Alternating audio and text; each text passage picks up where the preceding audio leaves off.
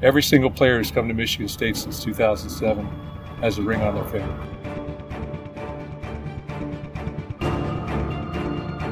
I'm gonna be a coach here for a long time. It's not over. It's just starting. But just remember, pride comes before the fall.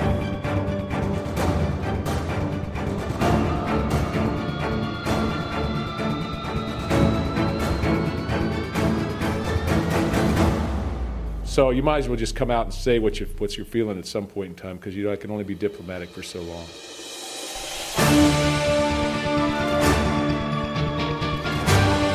Hello, and welcome back to another episode of Locked on Spartans. It is Wednesday, September 11th, 2019. I am your host, Will Hunter. Thanks so much for tuning in to today's episode. On today's show, got a good one for you. Should I say that? I should say that every day. Got a good one for you, even if it's not true. I love when people do that. Um, no, a good show today on tap uh, for you guys.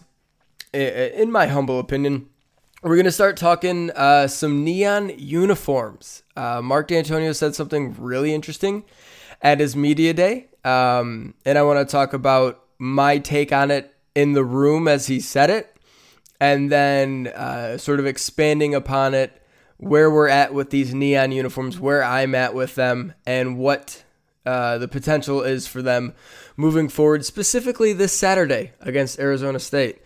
Uh, after that, I want to talk about Eli Collins and what he does so well, what makes him a really good back, and just how he is kind of a perfect fit, it seems, for the scheme that Michigan State has transitioned to. Then for the third segment, I, I want to, I guess, make amends because I haven't given credit where credit is due yet. And, you know, it's been a busy couple of days with shows here.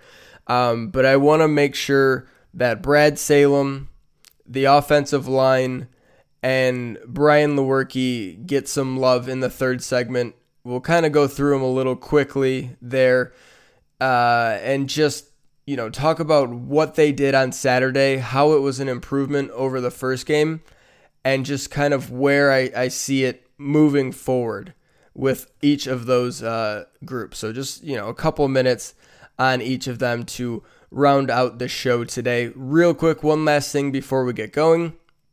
I've got a piece, uh, depending on when you're listening to this, it's either up at Spartans Wire or will be up soon at Spartans Wire, spartanswire.usatoday.com. It is a film room breakdown of the Michigan State offense uh, against Western Michigan. I think I have it as a working title right now. The Michigan State offense was fun as hell on Saturday, something like that.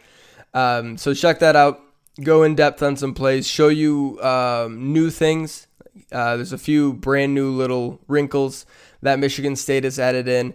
Uh, I show you specifically some things Brian Lewerke did really well. Uh, some times when the offensive line did an awesome job. Sometimes when Eli Collins was outstanding, some moments of great design, play calling, scheming. Um, so definitely look forward to that. It's a it's a pretty in depth breakdown of these different things. Got a lot of positive feedback on uh, these types of posts when I get into GIF making and, and sort of looking at film. So gonna do that and then right around it, of course. So look for that spartanswire.usatoday.com. All right, let's uh, jump into today's show. Okay, so a lot of stuff going on. So much so that a top 40 basketball player committed to Michigan State last night. I don't even have time to talk about it. Uh, Mady Sissoko, I think, is how you pronounce his name. He's like a six foot nine center, uh, huge seven four wingspan, and by all accounts, is a really great prospect. Committed to Michigan State. So go check that out. Read up on him uh, at Spartans Wire if you want to learn more about that. But we don't have time to talk about that because we've got football stuff going on. And Mark Dantonio uh, had a really interesting media day.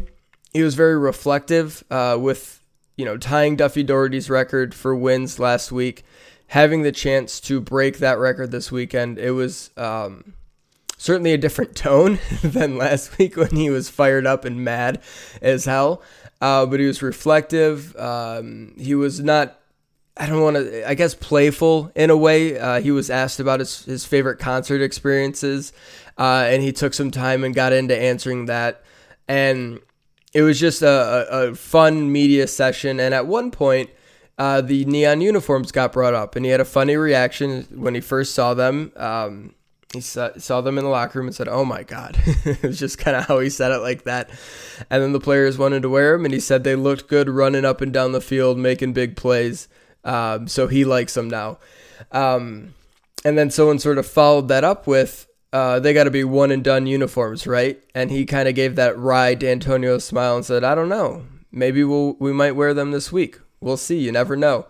Um, and so that kind of, I wrote a story around that whole saga of him, his experience with the uniforms, his reaction to it, the players' reaction to it, and then could we see them again quickly uh, this weekend? And so I wrote that story and then I threw it out on a poll on Twitter at will underscore underscore hunter one L two underscores if you want to follow me there. Threw it out on a poll on Twitter, and I guess I expected so the, the, the initial reaction, all the reaction leading up to the game was mostly terrible.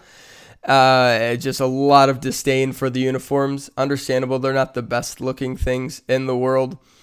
And so I, I thought, given the performance and just the, the fun time that was had Saturday while they were wearing those uniforms, that would sway the poll closer to 50 50. Uh, I asked, would you be okay if Michigan State wore neons against Arizona State. So back to back weeks with the neons. I thought it'd be close to 50 50. Uh, right now, as I record, we are at 512 votes, with 78% saying yes, they would be okay with Michigan State wearing the neons. And I got a lot of response of um, superstition type things. I don't care what they look like. I'm superstitious. Uh, I don't care what they look like. They scored 51 points in them. We're going back to the well. Um, people are in on these and that uh, I, I know it's not because they think they suddenly look cool. It's that we are associating good feelings with the uniforms, uh, and I'm all for that. I'm on record uh, as saying they are the French bulldog of uniforms. They are so ugly that they are in fact fantastic to look at, uh, and I'm just kind of a different. I don't know. I'm wired differently in some ways, and that's something that the fact that they're just so I don't know, the colors conflict. They don't flow. They're not like sleek. They're just kind of bleh. just like thrown at you. A lot of stuff coming at you. It's a lot to take in, and it makes me like them even more because they're just strange uniforms. Uh, but the fan base, at least according to the unofficial, unscientific results on this Twitter poll, have done a complete 180 on these uniforms and that begs the question could we potentially see them this weekend against Arizona State? Um, I will say my media credential tag has neon in it. The color neon is very prevalent. I have heard that uh, the original intent for the neons was to wear them against Arizona State, break them out for a national televised game, you know, 4 p.m. on Fox, a big game, Power 5 versus Power 5.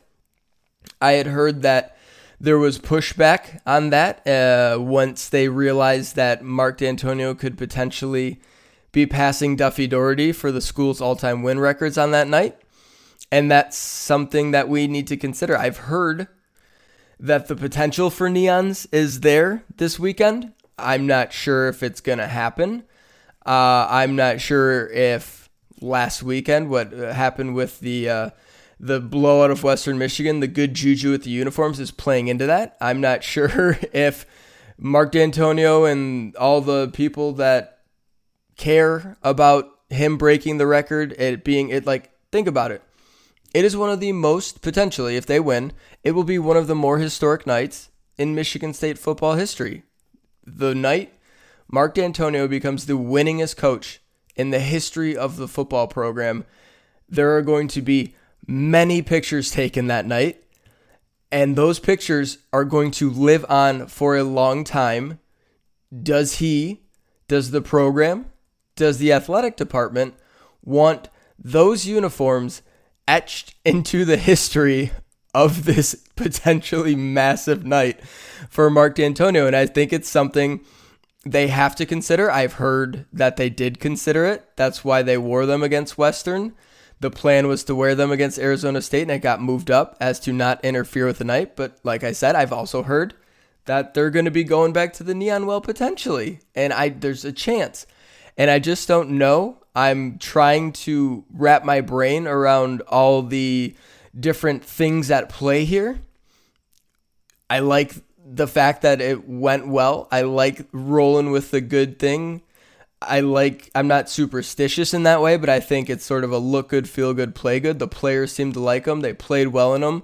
Let's keep it rolling, right? But then there's this giant historical boulder in the middle of our path that we have to consider. And I'm like, is there a middle ground? Can they wear like the the helmets and the cleats and the gloves? maybe the top with the dark green pants, tone down the radioactiveness of the pants a little bit. Maybe that's something that is a good compromise. Maybe they just go with the classic dark green for this this potentially big win. I just don't know and I'm I'm trying to formulate a take here and I don't really have a strong one. But I think man, it's tough to ignore the history that's on the line in this game, how big of a night it could be, and the fact that those uniforms a month ago were the most made fun of thing in college football. They're aware of that. Dantonio even said, you know, people are saying this, people are saying that. I knew we he said he said I knew we needed to play well in them. Because if you wear those uniforms and you get beat by Western Michigan or get beat by Arizona State, you're going to get absolutely roasted for it. So that makes me a little bit nervous rolling them out there on this potentially historic night because it's going to be a part of the broadcast, it's going to be a part of the game day experience.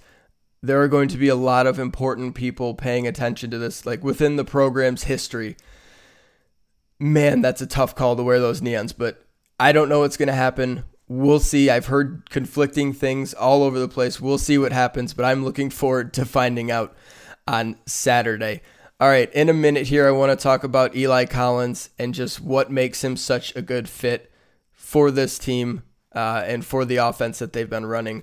But first, I got to tell you about Vivid Seats. Guys, if you want to be there, history can be made. One of the biggest nights in Michigan State football history in the Mark Dantonio era, the night he potentially passes Duffy Daugherty for the most wins in school history. An incredible accomplishment. If you want to be there on that night, if you want to maybe see the neons, find out what Michigan State's doing with those uniforms, you need to get to Vivid Seats to get your tickets. Vivid Seats is the top source for tickets for all the live events that you want to go to. You can sort by price or look for seats in the specific section and row of your choice, all in the easy to use Vivid Seats app. And to make things even better, Vivid Seats now has a loyalty program that allows you, the fan, to earn credit back when you make purchases on their site. It is called Vivid Seats Rewards.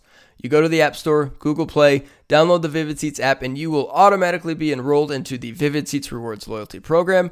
And every purchase is backed by a 100% buyer guarantee. From the biggest concerts and games to the hottest theater tickets and more, Vivid Seats has it all. Download the app and join the Vivid Seats Rewards loyalty program today. Enter promo code KICKOFF100 at checkout to receive a discount of up to $100. That is promo code KICKOFF100 to receive a discount of up to $100. Make a memory that lasts a lifetime and let the Vivid Seats app help you get to your favorite live event. Okay, so I've been a little bit I don't know, derelict in my duty here as host of Locked On Spartans and not spending more time on Elijah Collins yet. I think it's Wednesday. I probably should have talked about this a little bit more. I, I did a little bit with the Mats, you know, Sheehan and Hepner. We did talk about Eli Collins a smidge, but I wanted to spend a good solid segment here talking about his fit in this system and why he could just be the perfect back for this. Um, first off, it, it's important to note that he's actually a running back who has been playing running back his entire life. He was a, a star running back in high school, recruited as a running back, was not recruited as an athlete, was not recruited as some other position, a tight end type player, whatever it may be. he's not learning the nuances. I mean, he's still learning, right? He's still figuring out how to play college football, how to play running back at a super high level. But in terms of just the things we like to look for, what makes a good, effective running back? Vision, quick feet, the ability to cut into a hole, you know, the, the whole putting your foot in the ground, getting north and south, being a decisive runner in the appropriate place. That sort of stuff seems to just come very naturally to him. And I would guess that's because he's played a hefty amount of running back uh, through his career. And that's something that, you know, Ladarius Jefferson was still adjusting to, Connor Heyward was still adjusting to. And they were spots where they sort of uh, came up short in different ways. Uh, I think both those guys are good players, and I think they both have roles. I think Connor Heyward can be moved all over the place, play in the slot, play some tight end, do some blocking, catch some passes. He has great hands, take an occasional carry, and be kind of a versatile all around guy that that can be used in to create a mismatch. Uh, line him up in the slot, get a linebacker on him. He's going to win that one-on-one route just like he did against Western Michigan. I like Ladarius as a, a goal line back, a short yardage back when Michigan State uh, is running power when it's appropriate to run power for them. Like Ladarius Jefferson's a monster. He's 6'1", 230. Um, I stood next to him. I'm not a big person, but he's giant. He's just like he's sort of built like a goal line back, a powerful kid, and I really like him in that sort of role. And so I think the running back. I know I was going to talk about Eli Collins, and I'm going to get back to him right now. The running back uh, room is sorting is, is starting to sort itself out. You, you've got Eli Collins in the primary role. Connor Heyward can do some third down stuff, catch some passes. Ladarius Jefferson short yardage. We'll see about Anthony Williams Jr. He looks impressive as well. Um, but Eli Collins is very clearly the best running back, the best runner of the football on this team, and I don't think it's particularly close at this time. And when you watch him run with the way he cuts, the jump cuts, he's got already a great jump cut. Um, he's decisive. His vision is awesome. It's something that like the, the combination of vision and patience that he has, I think is something that is hard to teach. It's kind of one of those things. Either you got it or you don't. And we saw that type of running with Le'Veon Bell. Now he took it to the extreme once he got into the NFL where he came to a complete stop and then picked a spot. But in college, you could see it with him. He would always find that crease. He would find a little bit of wiggle room and have quick enough feet to get him there. And that's exactly what Eli Collins can do. And he's got a little bit power to him. He's a bigger back than I, I think you would realize because he's he's got that burst, right? He gets up to speed very quickly. But Eli's six foot two twenty almost, almost two twenty. Like he's a big, powerful dude. And for him to be at that size with those feet to get up to speed that quickly, I think he's got just a great all around running back skill set. And then when you combine that with Michigan State is running this spread offense. They're they're fully a spread offense with a lot of zone running. What you're going to be getting is defenses that are more spread out and linemen being able to just open up creases, open up uh, holes, and instead of it being that designated area, it's just going to be a hole's going to open up. Eli's got to find it and he's got to hit it really quickly. And that's something that he's really good at it's something that I think, you know, like I said, Heyward, Jefferson, they have their strengths for sure. That specific move, finding the hole, hitting it quickly, hitting it now, and getting upfield just isn't in their skill set. It's not something they're good at, whereas Collins is phenomenal at it. And the way he runs, it's like he's a shifty back and he's powerful, but he also has this like subtle wiggle to him where it's hard to get a good lick on him. Like, I don't think we're going to see him get just crushed. Like, there's a perfect example that I'm going to show in that film room piece where Ladarius Jefferson runs through a hole. There's a defender on one side of the hole, and if he had quicker feet, he could have slid uh, and made a little cut and run through the shoulder of the defender. where he's got a much better chance to break the tackle. And at worst, he's running over the dude and gaining an additional two to three yards before the guy's able to bring him down. But Jefferson's feet aren't as quick as Collins' feet, so he ends up just kind of crashing right into the guy's chest. Had that been Eli Collins, he would have put the foot in the ground, made a subtle move quickly, which is what he's he's really good at. That that suddenness is a good way to put it. He would have put his foot down, ran through the guy's shoulder, potentially broken the tackle, and tacked on a few yards at worst in that carry.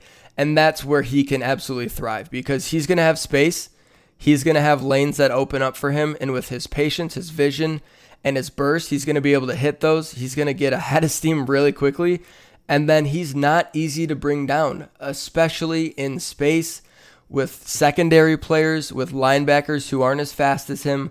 Secondary players aren't as big and strong as him. He's going to be a problem to tackle in the open field.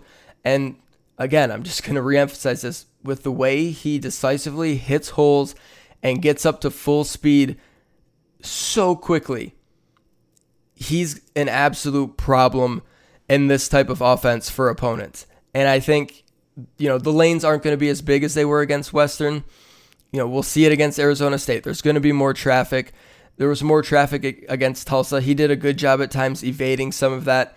Uh, I talked about like his 14 yard touchdown run that was called back against Tulsa was a phenomenal run through traffic, through some congestion. He's going to have to do that more. Uh, we're going to have to see it repeat itself, certainly before we're going to declare this kid like an all-time great, a, a great running back. It's his like it's his job unto himself right now, but he could be a really good back or he could be a phenomenal back. And if he keeps stacking together efforts like he did against Western, he's going to be a phenomenal back here. And I think he is perfectly set up, and this offense is perfectly tailored for a guy with his skill set. And I'm just really looking forward to watching him grow and advance. He's got the tools. Uh, experience is only going to help him. He's got one full college game under his belt, and it was an absolute lighting up of the other team. I'm interested to see what it looks like when it gets a little tougher but I'm also interested to see what it looks like when he's got some more games under his belt, when he's really confident, when he's even more decisive, when he's even harder to tackle. That could be really exciting to watch. All right, in a minute here, going to jump back in and talk about Mark Mark, Mark Salem. I almost called him Mark Salem. I did call him Mark Salem. Brad Salem, Brian Lewerke, and the offensive line. Give them their due credit uh, after not doing so uh, the first couple of days here, similar to what I just did with Collins. But I need to give those guys some love because they deserve it for the performance they put on. And I think it was, um, I would argue, the best game Brian Lewerke's played at Michigan State since the Northwestern game two years ago, and could be in contention for the best game he's ever played at Michigan State. So I'll do that here in just a second. Hey guys, with Vivid Seats, make a memory that lasts a lifetime and let the Vivid Seats app help you get to your favorite live event. Enter promo code Kickoff100 at checkout to receive a discount of up to $100. That is promo code Kickoff100 at checkout to receive a discount of up to $100. Brian Lewerke was so good against Western Michigan. He made a big, dumb, crucial mistake early in the game. Other than that, he was almost flawless. Uh, his QBR from ESPN was like 95 or 96. It would have been 99 had he had a couple more throws that were more accurate. Uh, he missed Dotson um, on a touchdown pass late in the game in the third quarter. Was he threw it at his feet and needed to be at his knees? Right, it was the right idea, just missed it by a bit was a little high to Darrell Stewart a couple of times. Well, just wasn't inaccurate, but wasn't as pinpoint accurate as you would hope um, to get sort of, I guess, like a perfect grade. He was great. He was outstanding. And the thing that impressed me the most was what he did with his mind. He threw the ball well, certainly. Uh, wasn't asked to run a ton, but he, he processed the game really, really well. Uh, the reason one of the big reasons why it seemed like Michigan State receivers were just completely by themselves and wide open the entire game is that Western brought a ton of pressure. They are, like we talked about before the game, a blitz happy defense. Blitz happy honestly doesn't do justice how to how often they blitz. Um, when you blitz, we we know the benefits, certainly the pressure that it can create, but it also creates a potential weakness on the back end of your defense. When you send a corner blitz, that means a safety or a linebacker, usually a safety, has to slide over and take the place of that vacated spot from that corner blitz. The same goes for safety blitzes. The same goes for a linebacker blitzing. You know, zones get vacated. There's a spot that is vulnerable. And oftentimes, if you have the right quarterback who can process these things, you can take huge advantage of it on offense. Like, this is an extreme example, but nobody blitzes Tom Brady in the NFL because if you blitz Tom Brady in the NFL, he's just going to pick you apart. And to a lesser extent, that's what Brian Lewerke did on Saturday. Uh, I there's so many passes like I couldn't even count. I should go back and count how many there were where Brian threw directly into a blitz or threw directly into a zone vacated by a blitz to a wide open receiver who had a great opportunity to catch the ball and get yards after the catch. It happened a ton. There were blitzes off the snap there were delayed blitzes. There were blitzes from, you know, wherever. All the linebacker spots, the safeties, both corners, everyone was blitzing at different times.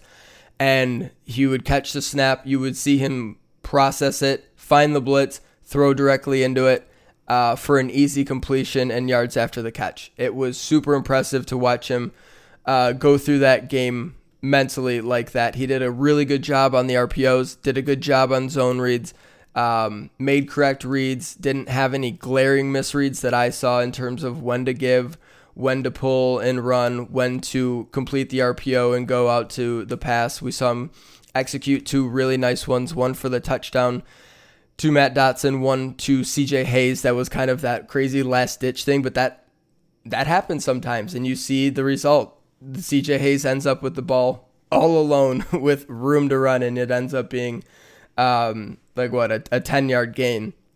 So uh, I thought he threw the ball well. I thought he processed the game really well. He had some really nice timing routes, which I highlight in the film room piece. So go check that out. I get into more of this, but just a really excellent game for Brian Lewerke, and he looked the the part of a professional quarterback. He processed the game like a pro. He had the pocket presence of a pro. He threw the ball accurately enough and he threw the ball with timing. There's multiple throws where he threw the ball before the receiver was even like out of their breaks, even starting their break. Like just really great job by him. The line was really good. Pass protection was solid. Lewerke was hardly under pressure. Western doesn't bring a crazy amount of talent uh, to that end, but they did get home for a few sacks in their first game. Um, there was outplay, I think, that they got pressured. Ended up being an interception. Um, couple of you know, couple of pressures here and there aren't going to kill you. Uh, Lewerke didn't get touched except for once, and it was the roughing the passer penalty. So they did a really good job in pass protection. I don't even need to tell you that they did a good job in the zone blocking in the run game. They averaged like freaking 10 yards a carry in zone schemes. They averaged an absurd amount. Eli Collins, 192 yards and 70 and 17 carries. Uh, there's a play in the film room where Jordan Reid moves his man like five yards away to create the hole, just completely blows him away. Matt Allen moved way better. Uh, Luke Campbell was really good. Jarvis seems to be settling in, uh, and they're playing in a scheme that certainly fits their skill sets. And when they're moving like that, playing as a unit, uh, opening up spaces, they can be a really effective line. Um, it's not the most talented group in the world but they work hard. They're athletic, which is nice for an offensive line. And they have a coach that seemingly now understands how to get the best out of them with play calling and, and personnel and formations. And that brings me to Brad Salem, who uh, called a much better game than he did. You know, the Tulsa game was like me, it was fine. It was conservative, too conservative for me. The passing game was much deeper. The average depth of target on Lewerke's throws was three yards further downfield. They were pushing the ball downfield. Love the call to come out of the gate, throwing the ball 30 yards downfield. Uh, and from there, did a great job mixing uh, plays in terms of we give them this look and then a different look to counter it. And then once they think they've got a read on us, oh, we've got a counter for that. Uh, that toss, little toss sweep that they ran in the first drive of the game that got them 11 yards. They play actioned off of it a few series later. Uh, you can watch it. It's in the film room piece too. As soon as they do that toss action, the entire second level of Western's defense collapses down towards the line of scrimmage, and Darrell Stewart is just, or whoever ends up catching the ball is just all alone behind them. Um, it's stuff like that where you see a setup and you see it pay off down the road. All those inside zones, then the zone reads built off of them, and then you build an RPO off the back of it as well.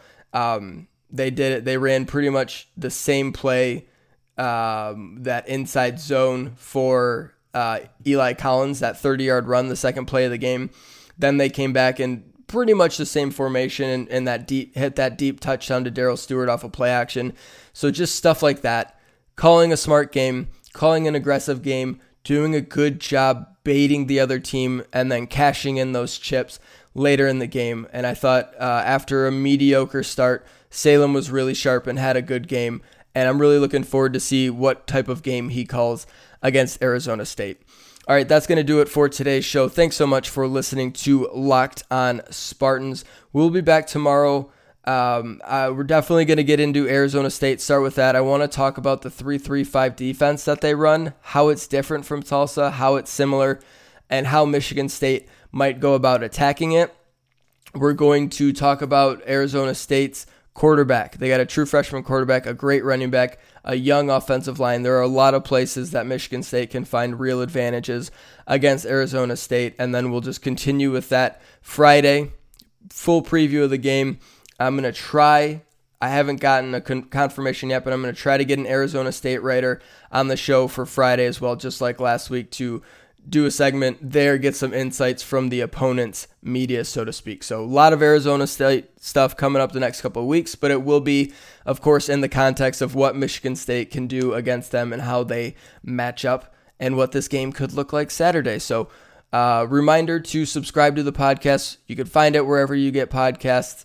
Uh, thanks so much to everyone who is a new listener, sending me um, you know, kind words, just found the show, really love it, keep going, all that stuff. I really appreciate all the kind words that I've been getting from you guys. Like I've been saying, uh, this has been a really fun process, and I'm really enjoying doing the show and glad that so many people are finding it interesting, entertaining, helpful, informative, whatever. Throw out a, uh, a adjective, uh, and I'm glad to hear it. So thanks so much to all of you for tuning into today's show. We'll be back tomorrow with another episode of Locked On Spartans. We will see you then.